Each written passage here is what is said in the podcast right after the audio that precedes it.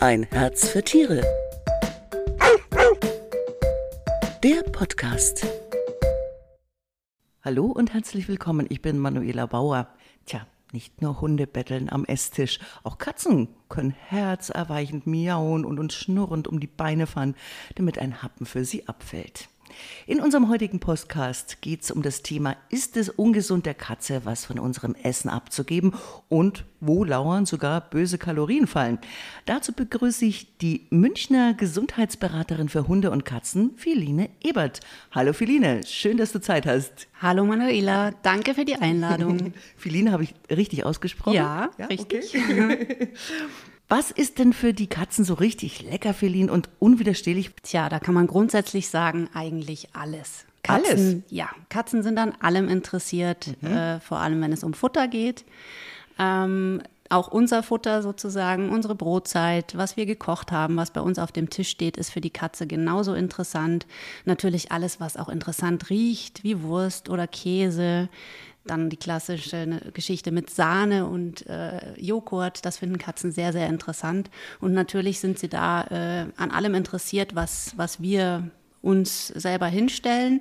Teilweise ja auch sehr aufdringlich. Katzen sind anders als Hunde, die nur sitzen und gucken beim Betteln, sondern Katzen springen dir auch auf den Schoß oder mal auf den Tisch, um zu sehen, was es da so gibt. Aus dem Stand aus dem Stand. auch das kann passieren. Ähm, das heißt, die sind da schon sehr hartnäckig und da ist es natürlich oder fällt es einem schwer, äh, nicht nachzugeben. Äh, tatsächlich können Katzen sogar Eiweiß und Fett in manchen Sachen, wie zum Beispiel Süßem, was sie zwar nicht schmecken können, aber sie können es riechen und können es ausmachen und dadurch macht letztendlich alles, äh, in, ist, wirkt für sie interessant, ähm, weil es so aufregend riecht. Denn vom Schmecken her schmecken sie nicht so viel Unterschied. Ähm, ein Aha. Mensch hat zum Beispiel 9000 Geschmacksknospen, eine Katze lediglich 500. Ach, das, das heißt, die können gar nicht so differenziert unterscheiden. Aber alles, was eben so äh, spannend riecht, das muss probiert werden. Deswegen machen Katzen zum Beispiel, was viele Leute oft mit ähm, etwas verwechseln, dass sie was nicht mögen, äh, ziehen sie so ein bisschen die Nase hoch und das ist dann ähnlich wie beim Pferd, da kennt man das, dieses Flemen, da kann im Prinzip durch den Geruch schon mal erkannt werden, wie es nachher schmeckt, ohne dass man es die probiert haben hat. Jakobs Genau, Drüse, richtig. Oder Ganz, wie heißt es? Ja, die Jakobse Drüse. Genau, richtig. Und dadurch können die im, im Prinzip schon, bevor sie es geschmeckt haben, wissen, was sie dann schmecken nachher. Mhm. Und deswegen wirkt es für sie unfassbar interessant und sind sie da auch sehr interessiert, natürlich auch an unserem Essen. Auch Gemüse? Tja, letztendlich riecht ich verrate das dir was. Ich verrate dir so was. mein Freund, der hat eine Minestrone gekocht und meine Katze stand mit den Vorderpfoten im Topf drin und hat da den Topf ausgeschleckt. Tatsächlich. Minestrone. Minestrone. Die muss echt gut gewesen sein. Ich meine, die war gut. Genau, da macht es jetzt wahrscheinlich ähm, der gesamte, äh, das gesamte Essen, die, die Mahlzeit an sich aus und nicht speziell irgendwie eine einzelne Zutat. Mhm. Natürlich interessiert es nicht jede Katze, wenn du ihr ein Stück Gurke hinhältst, dann finden vielleicht viele auch uninteressant. Das ist wie bei uns Menschen auch Ganz mhm. reine Geschmackssache und ganz unterschiedlich. Aber jetzt kann man es ihr ja durchgehen lassen. Ich meine, bei uns war es eh schon zu spät. Wie gesagt, sie stand mit den Vorderpfoten im Topf, weil wir eine Sekunde nicht aufgepasst haben. Aber ähm, eine Studie besagt ja, dass nur 55 Prozent der Katzenbesitzer standhaft bleiben, wenn die Katze sie umgarmt. Und 45 Prozent geben halt dann doch einen Klecks Joghurt oder eine Scheibe Wurst ab. Das scheint ja auf den ersten Blick eigentlich harmlos, aber ähm, ist das für die Samtpfote ein Risiko? Also kriegt die da Durchfall oder was könnte da alles passieren, wenn ich ihr was gebe von meinem Essen? Ja, da muss man immer bedenken, dass eine Katze eigentlich ein reiner Fleischfresser ist. Und äh, das heißt also alles, was im Prinzip sie zu sich nimmt, äh, zu 95 Prozent ihrer Tagesration Fleischanteil äh, ist, das darf sie natürlich essen, aber wichtig ist, es muss ungewürzt sein, es darf nicht gesüßt sein und ähm, es muss auf jeden Fall, wenn es geht, auch laktosefrei sein. Und das ist so mit etwas, was ganz viele Leute oft gar nicht beachten. Man hat immer so dieses typische Bild vor Augen. Ach, so ein Schälchen Milch stelle ich der Katze hin, da freut sie sich. Das ist das, wovon sie Man sich auch also hauptsächlich Kopf, ne? ernährt. Ne? Ja. Und das ist ein Irrglaube, der sich aber immer noch in den Köpfen festhält. Mhm.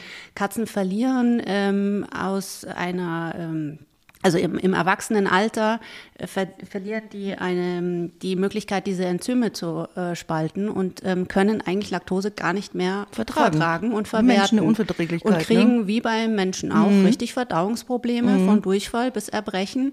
Und man tut einer Katze mit einem laktosehaltigen Nahrungsmittel wie Milch eigentlich gar keinen Gefallen. Und das ist was, was natürlich viele oft vergessen und man eben nicht sagt, okay, wir sitzen beim Kaffeetisch, ich gebe der Katze jetzt ein Schälchen Milch, da freut sie sich, äh, dass sie auch beschäftigt ist. Das sollte man eher lieber nicht tun. Also ich muss sagen, die Katze, also zumindest meine Katze, die hatte auch gar keinerlei, wie soll ich sagen, Lerneffekt. Also die wusste zwar, wenn sie was vom Joghurt erwischt hat und so weiter, das dauert, du kannst bis zehn zählen, dann, dann kam es wieder raus.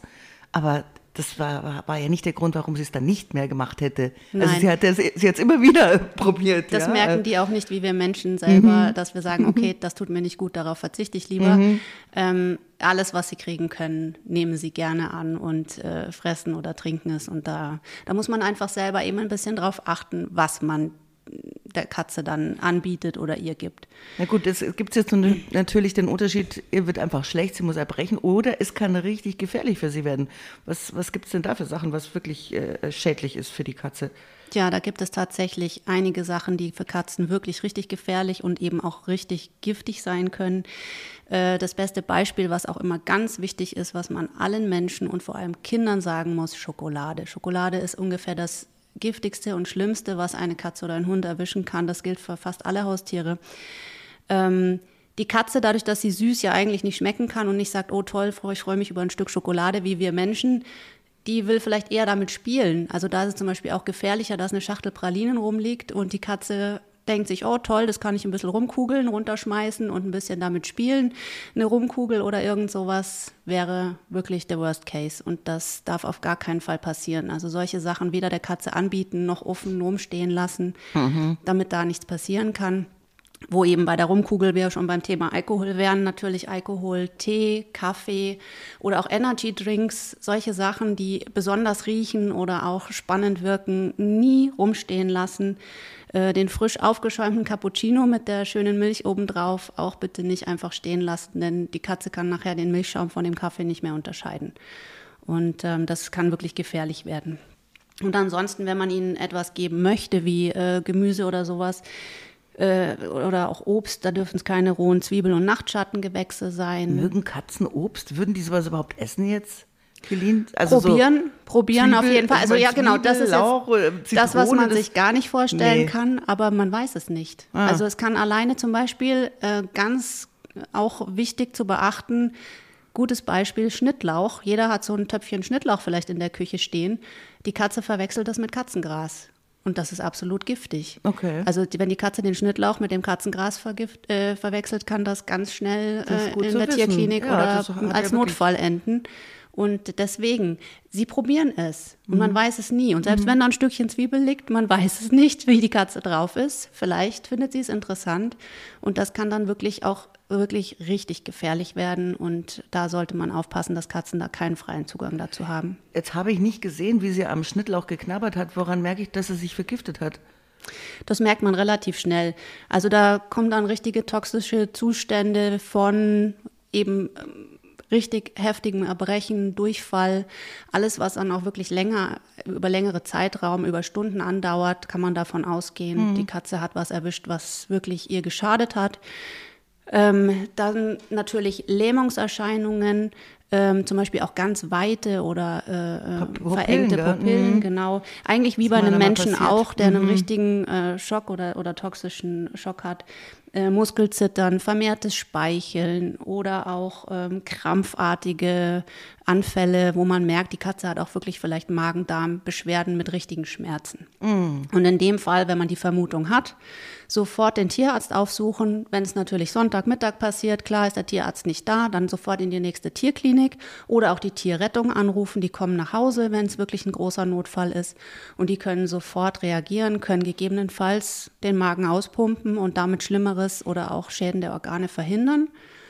Und ähm, man, ja, man soll auf gar keinen Fall selber versuchen, die zum Erbrechen zu bringen. Auf keinen ne? Fall und auch nicht zu lange warten. Lieber einmal zu schnell als mhm. zu wenig. Und wenn ich natürlich heimkomme und sehe, die Pralinenschachtel liegt am Boden und da fehlt die Hälfte, dann ist es klar, dann sofort reagieren und äh, eventuell auch etwas davon mitnehmen, weil dann kann der Arzt auch gezielt darauf reagieren, weil er weiß, was die Katze wirklich gefressen hat. hat. Mhm. Genau. Wie sieht's denn, also meine mochte auch ganz gerne Ei. Wie sieht's denn damit aus? Beides, Dotter und, und äh, Eiweiß oder, oder Grundsätzlich ist Ei nicht schlecht, wie für uns Menschen auch. Natürlich darf man auch bei der Katze nicht vergessen, ein Ei hat viel Fett und Cholesterin. Wenn eine Katze von Haus aus, ähnlich wie wir Menschen, vielleicht ein paar Kilo zu viel hat oder ein paar Gramm zu viel, eher ein bisschen vorsichtiger. Aber grundsätzlich kann man sagen, wenn eine Katze gerne Ei mag, kann man ihr so in der Woche im Durchschnitt ein Ei anbieten.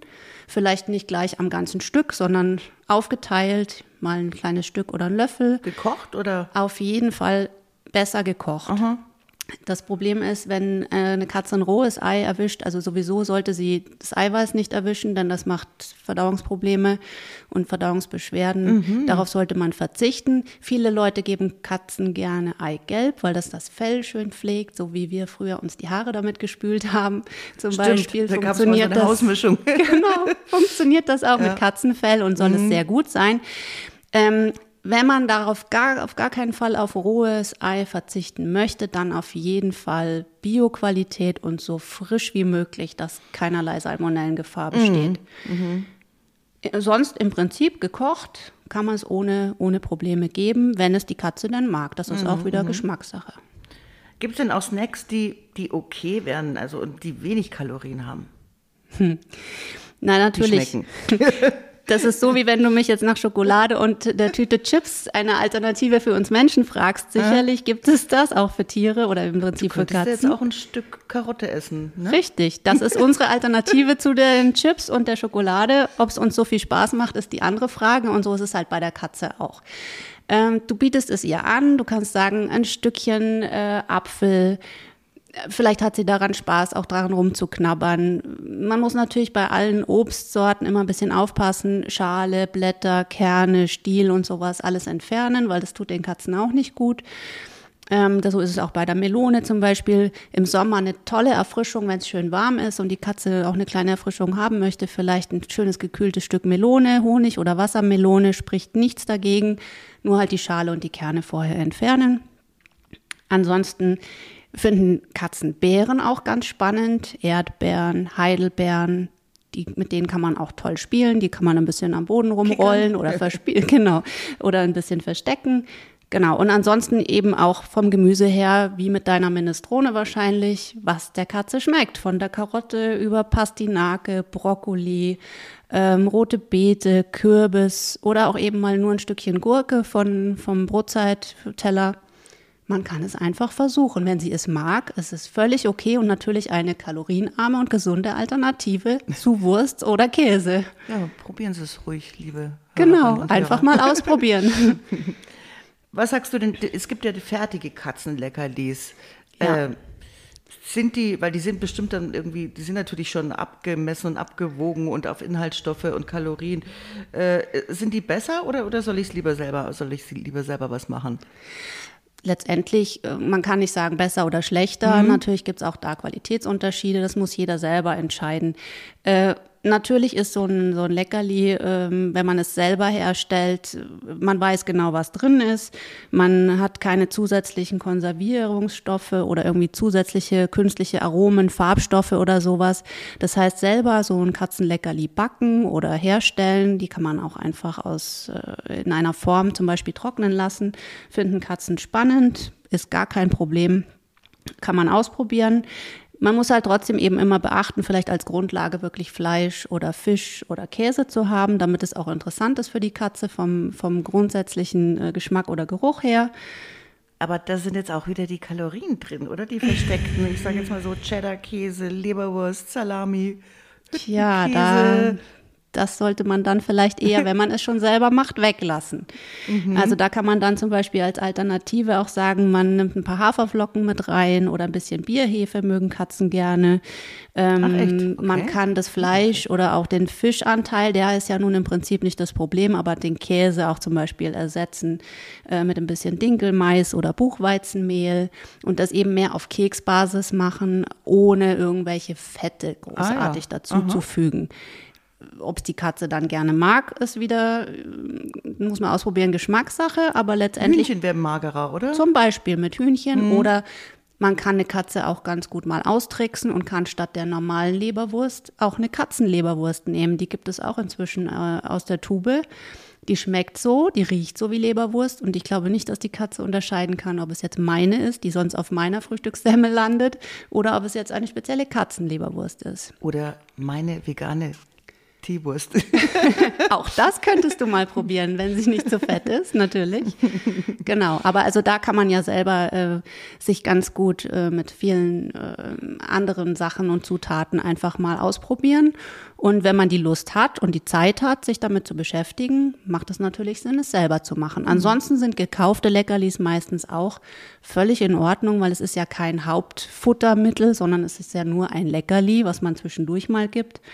Und ähm, da kann man eigentlich nicht, nicht viel verkehrt machen. Ich sage ja, wenn jetzt nicht Wenn man das Ganze jetzt noch mit, mit, komischen Sachen. mit Bewegung verbindet, ne? so Activity Feeding, Ja, dann, dann sieht es schon wieder besser aus ne? Und mit das der Kalorienbilanz. absolut. Mhm. Und das ist großartig, weil das ist ja eigentlich das Hauptgeschäft der Katze. Die Katze ist ein Jäger und Mhm. die Katze jagt ihre Beute normalerweise immer selbst. Und wenn man überlegt, dass eine Katze in freier Natur ihren, ihren Tagesbedarf an, an Futter mit 10 bis 20 Beutetieren, also Mäuse oder Vögel, jagen würde und selber jagen, dann ist die eigentlich Mhm. ganz schön gut beschäftigt. Ähm, und das hat sie natürlich, wenn sie jetzt Fehlt bei ihr, uns. Menschen lebt, nicht. Ähm, deswegen werden wir auch immer gerne als Dosenöffner bezeichnet, weil letztendlich ist das für sie aber das Wichtigste, dass sie an ihre Nahrung kommt. Deswegen fressen Katzen ja auch über den ganzen Tag verteilt. Jo, und da kann man das natürlich wunderbar in Spiele mit einbauen. Das heißt Beschäftigung. Die Katze muss also selber irgendwie zum Beispiel als Herausforderung auch mal irgendwie was sich erarbeiten.